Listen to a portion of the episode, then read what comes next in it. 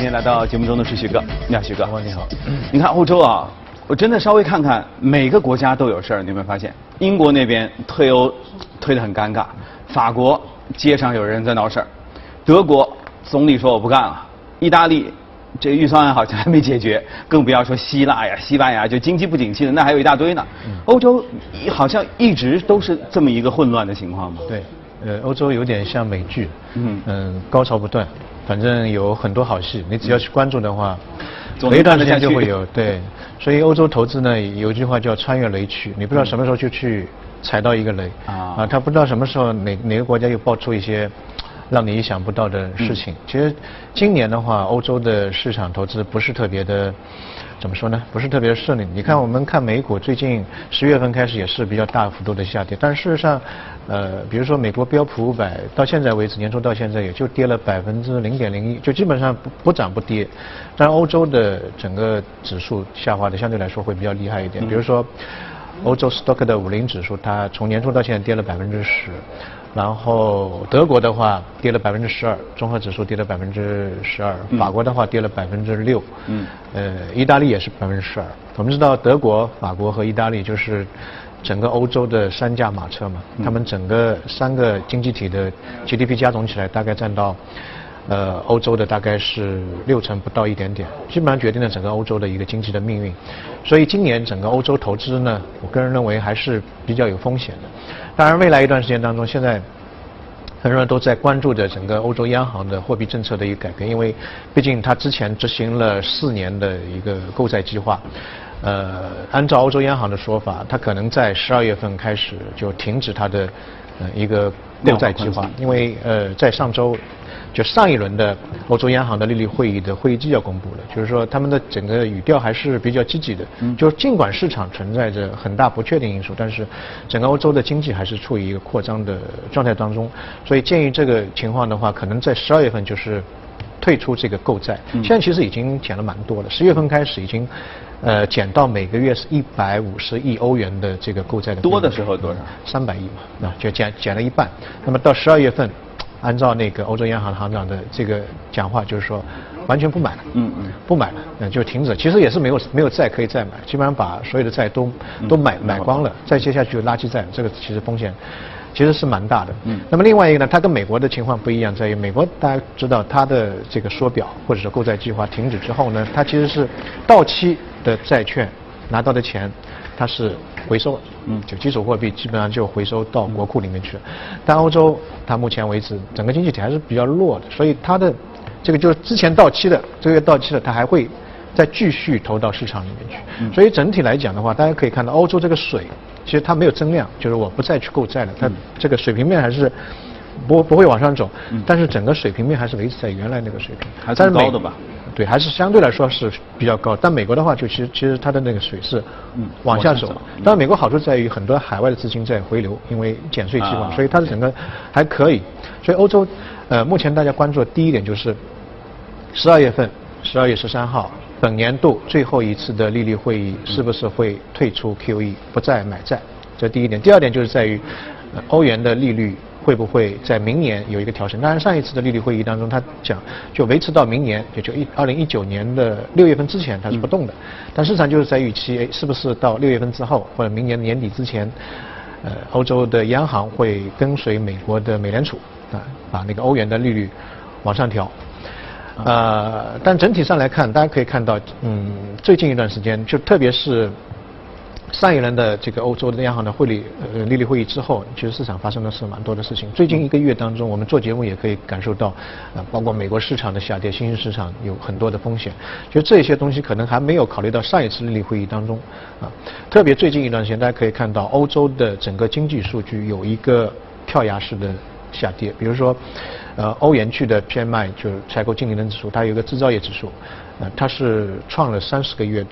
一个低位，当然还是还是在五零以上，还是在这个扩张的这个状态当中，但是基本上扩张的信号是非常非常之微弱，三十一个月的一个最低，德国是三十二个月的一个最低位，法国是二十六个月最低位，制造业这一块，制造业其实对于欧洲来讲也是非常重要的，因为德国是制造业的大国嘛，法国加德国两个国家大概占到整个欧洲 GDP 的百分之四十五左右，所以这两个国家的大家可以看到这个。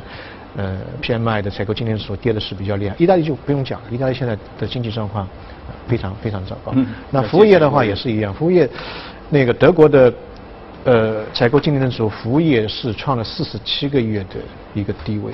就这个这个状况是大家都没有想到的，因为之前德国的经济一直都还对，还是算比较不错的，在整个欧洲当中是算算是非常好的。那么第二个就是关于贸易这个摩擦或者贸易纠纷，这个方面对于呃德国的影响非常大，因为我们知道，其实德国是全球呃出口这个规模第一名的一个国家，它的那个量非常大，它的这个出口的量占到 GDP 大概百分之四十一左右，嗯，所以第一全球第一大的。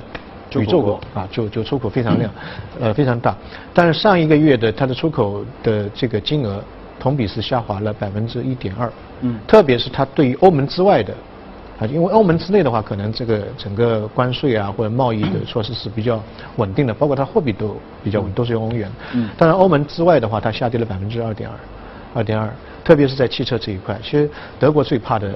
就汽车这一块的贸易会有比较大的下跌，因为是对美国吗？还是对全球的？因为它当中有一个很大的问题，就在于最近执行了一个新的排放量、排放标准啊。那么这个新的排放标准出来之后呢，在德国很多的汽车企业，特别像大众那些，它就季度性的三季度就开始减产或者甚至停产。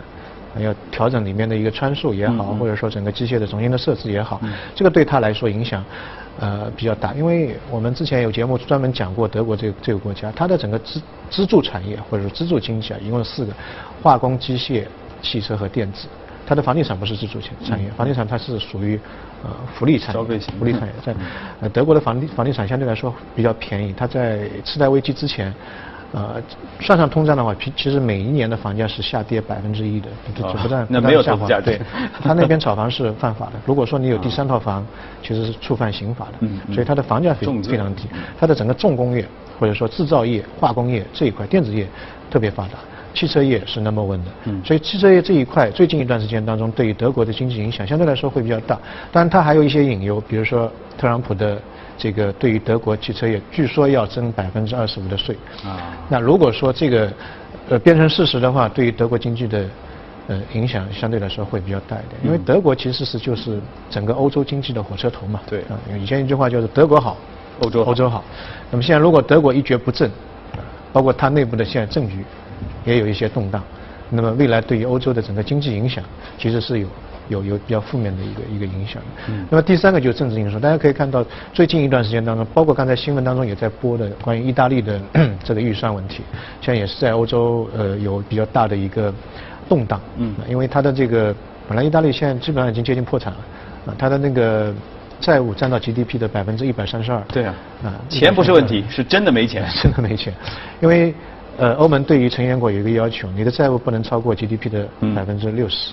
嗯，那现在它是一百三十二，在这个情况下，它还政府开支，它的预算要增加百分之二点七。嗯，啊，那么欧盟说我最多只能给你增加百分之零点一，所以这个当中的这个谈判就是非常麻烦。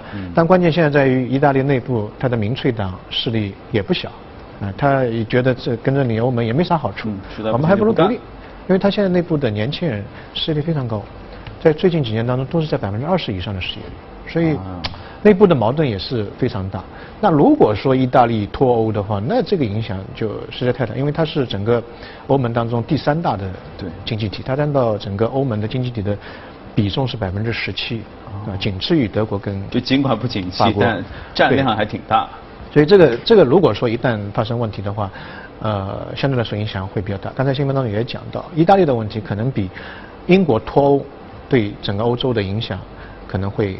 会会会更大一点点，所以大家可以看到有很多不确定的因素在这里面发酵，包括德国德国的问题，德国现在这个总理是不是会离任啊？这些问题，包括英国的退欧到底是不是比较顺畅？有协议无协议？对，包括全球经济的一个放缓，包括意大利的现在银行也是有很大的问题，因为大家知道现在今年特别是新兴市场其实调整的是比较大大一点，包括土耳其啊、阿根廷啊、墨墨西哥啊，大家在节目当中经常可以。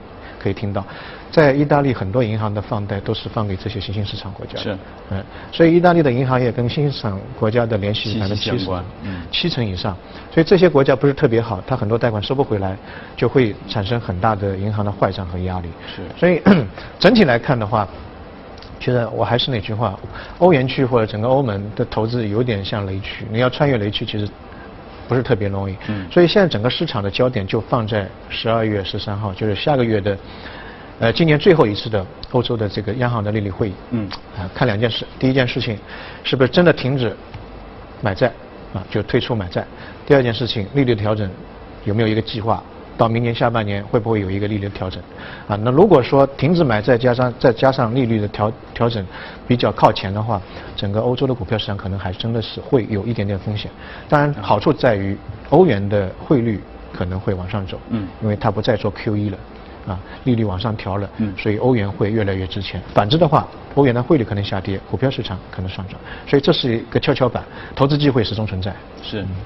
嗯，照这么说的话，你觉得市场主流的预测有没有像美国预测美联储有一个概率加不加息到多少？欧洲市场或者欧洲这边有没有这样的一个数据？呃，数据是没有，但是我个人的预测呢，呃，退出这个 QE 的可能性会比较大一点，因为现在如果美国继续升息，十二月份再升一次息的话，呃，其他央行还继续做 QE 的话，其实对于这个资金的流动会有比较大的压力，很多的资金可能会从欧洲。